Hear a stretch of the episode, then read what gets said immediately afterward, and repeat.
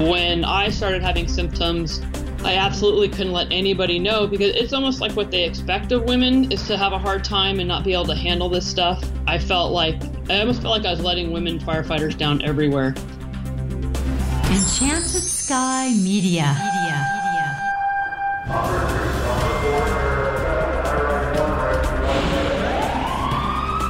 From Los Angeles, this is Code 3, the Firefighters Podcast, hosted by award winning journalist Scott Orr. Code 3 features interviews with leading members of the fire service discussing firefighting strategy, tactics, and other topics you need to know more about. Now, here's Scott. That's right, and I will not let Parkinson stop me. Thank you for joining me again for another edition of Code 3. You are listening to the show for and about firefighters. Let's get started. Many firefighters are well aware of the pain of post traumatic stress disorder. They're also often familiar with the stigma that comes with it. We've talked about PTSD and that stigma on this show before, but it's maybe twice as hard to endure them when the firefighter suffering from it is a woman. PTSD has been seen as a sign of weakness, and to some degree it still is. The judgment can even come from firefighters who are experiencing PTSD themselves. Today's guest is a woman who left the fire service after she experienced it in a severe form. How severe? She even considered suicide. Christy Warren is a retired captain for the Berkeley, California Fire Department. She has 25 years of service as a paramedic, 17 as a firefighter. She was diagnosed with PTSD in May of 2014. Now, Christy works with West Coast Post Trauma Retreat. And Christy Warren joins me now. Welcome to Code 3. Thank you, Scott. Thank you so much for having me. It's good to have you. It's an important topic.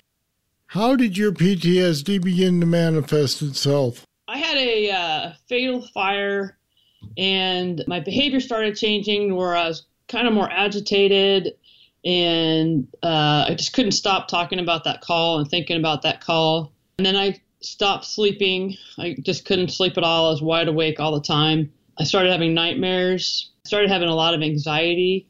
Like every time the tones would go off uh, at work, even if it was just for like a leaking hydrant or something, my anxiety would just go through the roof, which was just not like me at all.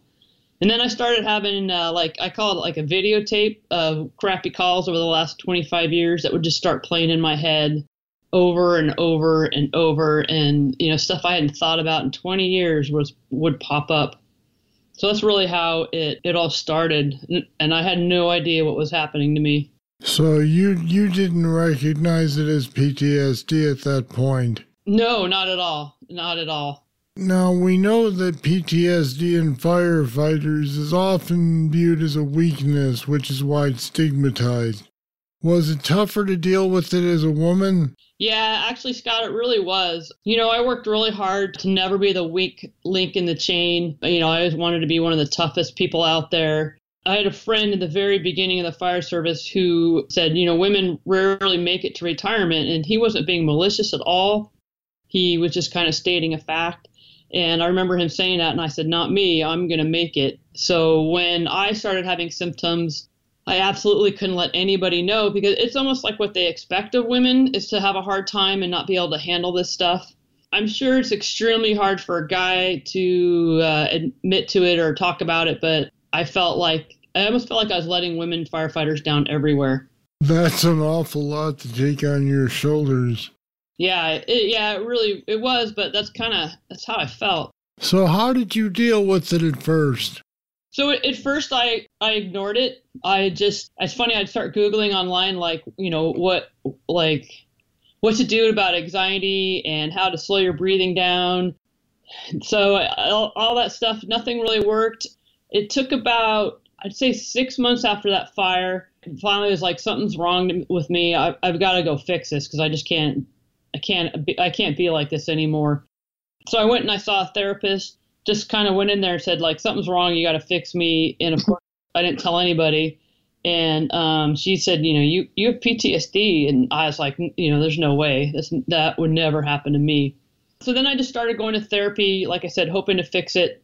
And I continued working and kind of did that for, I don't know, like another five or six months. When did you realize that you couldn't deal with it by yourself? Uh, all my symptoms started getting worse. I started crying at work, and I'm I'm not a crier. I never cry unless I get really really angry. Then I might cry, but I'm just not a crier at all. And after calls, I'd start crying. And I'd get in my car to go home after a shift. The second I turned out of the station driveway, I'd start crying. So one morning I got off and I said, "All right, I'm not going to cry. I'm going to hold my you know what together all the way home." And uh, so I did, and I made it all the way home. And I was like, all right, I got this. And then uh, I went to go play tennis with a friend. So I got in my car and I started driving across town, and all of a sudden I just got absolutely flooded, and I was ready to kill myself. I was going to drive into my plan was going to drive into a tree or a pole, so I wouldn't have to tell anybody that I was too weak to do my job and I wouldn't have to go back to work. And, and I was like, even if I just end up in a coma for three months, it would just give me a break from this, and I could not go back to work without having to tell anybody that I was too, you know, so-called weak to do my job. And that's when I realized it, I got to do something for real. You know, that's a horrible story, but I have to almost laugh because it takes a first responder to want to kill themselves in a way that absolutely will not hurt anyone else. that's funny. That's exactly right. And that's one of the things that kept me from actually doing it was um, I was like, all I'm going to do is cause some other first responders a bunch of misery when they're going to have to go pull my wrecked body out of a car. and, and I didn't want to do that to them. How did you finally get effective treatment? What worked? I kept going to therapy, and I had a really great therapist who used to be a police officer, so she really understood. And then um, I started going to EMDR, and that, that helped like a little tiny bit. And then I just continued to kind of uh, circle the drain. And oh, I stopped going to work. I finally turned in paperwork to take work off. And then I kept getting worse and worse. And I finally picked up the phone and called a place called the West Coast Post Trauma Retreat, run by the First Responder uh, Network Support Group. And they have a retreat that's only for first responders with PTSD.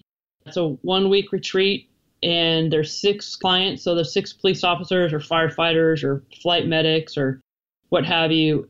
And then there's usually about 12 to 15 peers, so other first responders who've been through the program and who've had PTSD.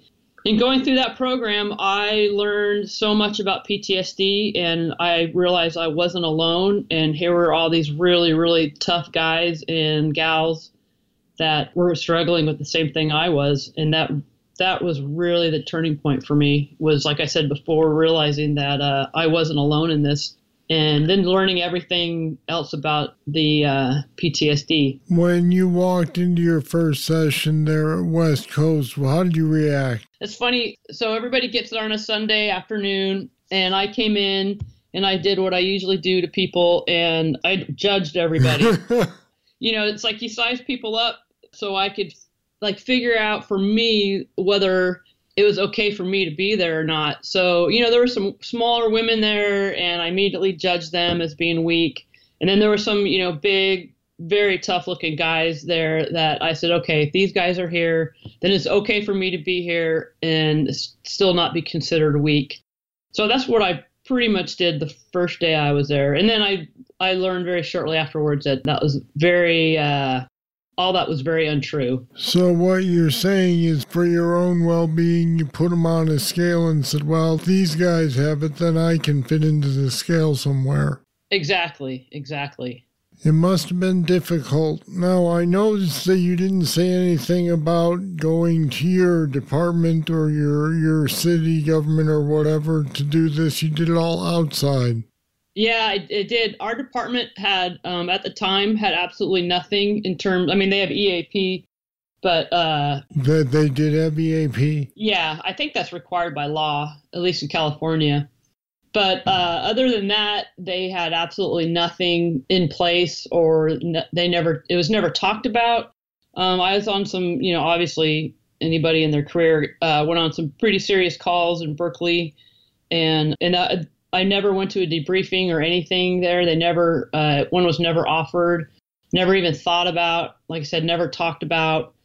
I kept it pretty quiet. Uh, when I turned in my workers' comp paperwork so I could go off work, um, I met with the fire chief and since being off i had never heard from him at all and so i got lots of support from you know my coworkers but but in terms of yeah the department itself there was there was nothing available. So why did you have to take retirement? Because i was not my all the people my therapists and doctors deemed that i should not go back to work. That was a really hard thing for me. Uh, I really wanted to go back to work.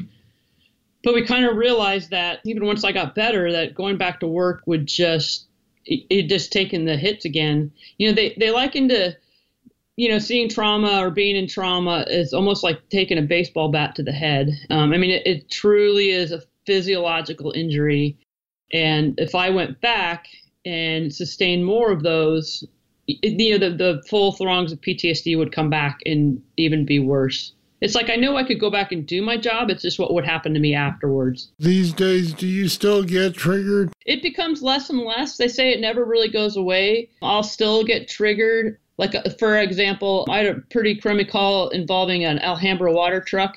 And um, so whenever I see an Alhambra water truck, it will kind of trigger that memory.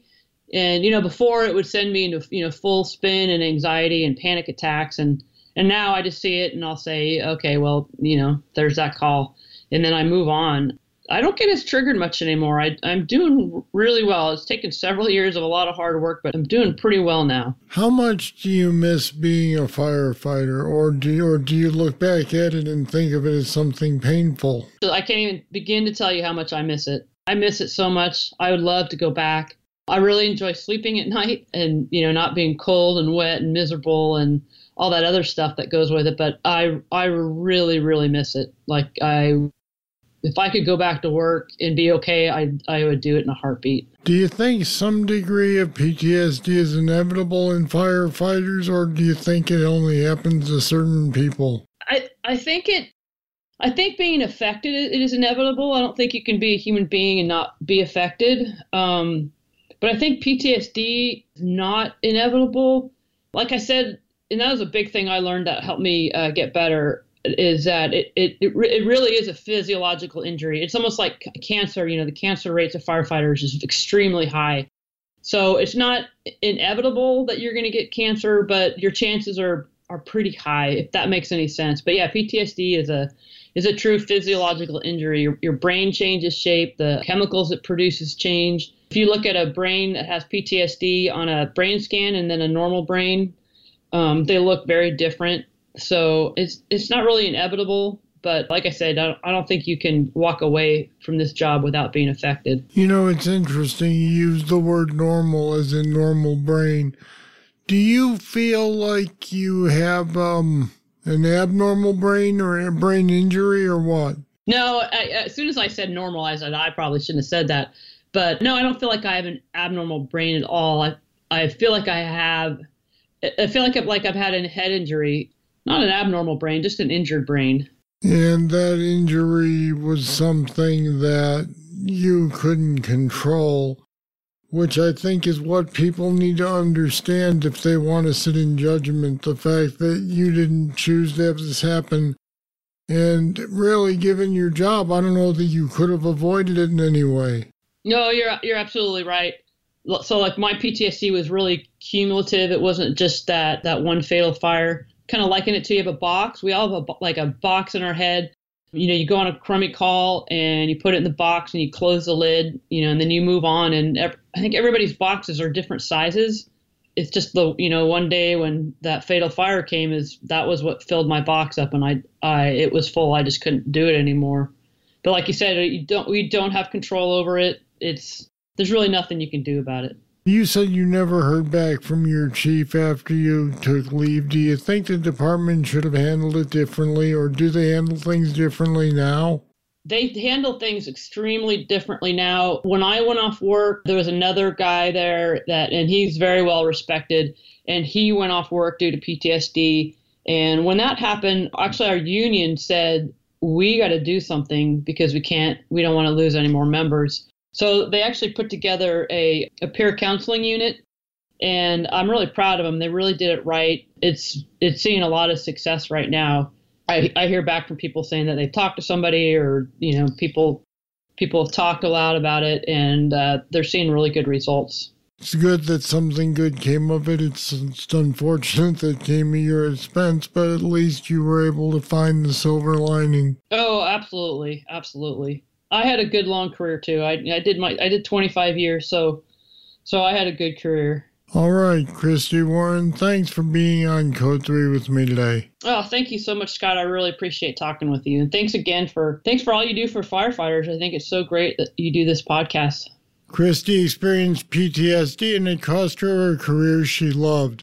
Do you have any signs of PTSD yourself? What are you doing to address them? How do you help others deal with it? You can leave your comments on our website at code3podcast.com slash help. There are links to more resources there as well. This show would not be possible without the support of the super fans who have made a pledge at our Patreon page. Why not join them? It's easy. Head over to code3podcast.com slash support, and if you donate $10 a month or more, you'll get instant access to the Code 3 Bull Sessions. They're extra content we make available exclusively to patrons. So make your pledge today. All right, that's it. That's all for this edition of Code 3.